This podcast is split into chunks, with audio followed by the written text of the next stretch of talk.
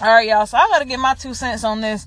I know yesterday was the celebration of MLK's, life, because that's when he was assassinated. And I just kept hearing all over the radio, do you believe that Dr. King's dream came true?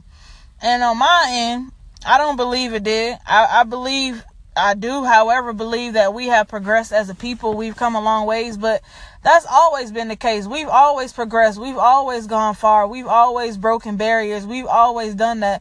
But why is it that we're in 2018 and we're still not equal to who we've been trying to get attention from for forever? Could it be that we are looking and searching for attention in the wrong spaces and places? We've been out here trying to break our necks to prove that we equal and to prove we just as good as our white counterparts that have oppressed us for years and years and years and decades. That must mean that we're doing something wrong. Like, that must mean we're looking to the wrong places. I was just sitting here in my car. I pray in my car a lot. I talk to God in my car. So some people probably think I be looking crazy, probably think I'm talking to myself.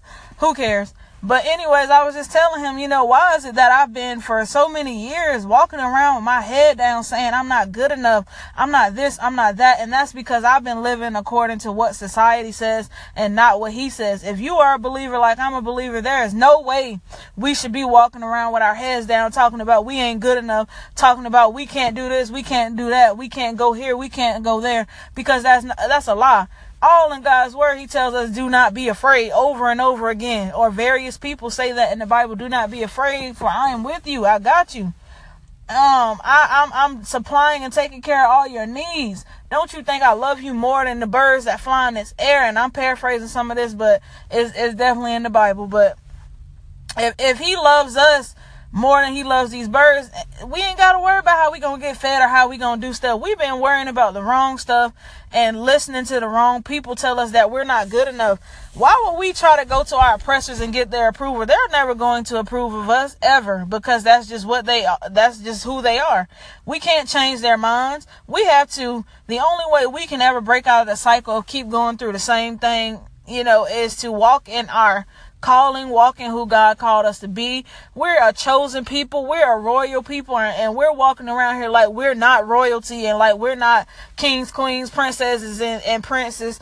We're walking around like that. We're walking around with our heads down because we're trying to get the approval. We've been trying to change the way we look, change the way our hair looks, change how we talk. We even change up how we talk when we go to work. We don't talk the same way we talk at home. And that's that Southern twang, that, that Ebonics is what they call it, broken English. There's no such thing as broken English. Let me tell you that. That's a lie.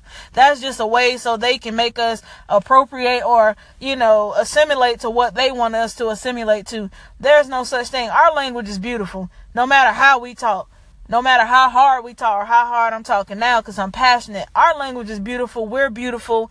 Our Father has declared us beautiful from the beginning of time, and it's time that we and I and us start walking in that. And I'm so passionate about this because so many years I've been walking around looking at myself like you ain't good enough, because I've been looking at these commercials and these movies that don't have people that look like me, or your teeth got to look a certain way, your body has to be a certain way, you go where we tell you to go, you associate with who we tell you to associate with, or you're not going to be successful. According to their standards, we're not going to be successful. But let me give you a news flash. It doesn't matter how much money we make. It doesn't matter how many clothes we have, how many precious jewels we have, how many cars we drive. At the end of the day, you know what they still referring to us as in 2018? Niggers. ERS. Like, point blank period. Like Jay-Z said and OJ. Still nigga. Like, it don't even matter what you got. Like, you still that to them. So we got to stop trying to daggone put ourselves around and make ourselves look the way that society has called us to be, because who do you think controls a lot of the things in society? The same people that have oppressed us. So why are we looking towards them to get approval and equality from them? We don't got to do that. All we got to start doing is walking into our calling. We got to start walking into who we are and who we were meant to be, and start allowing God to be the leader of our lives so that we really know who we are. If you don't know your identity through Christ, then you're going to continue to be lost. We're going to continue to be lost unless we put Christ first. Let's go, people. Let's go.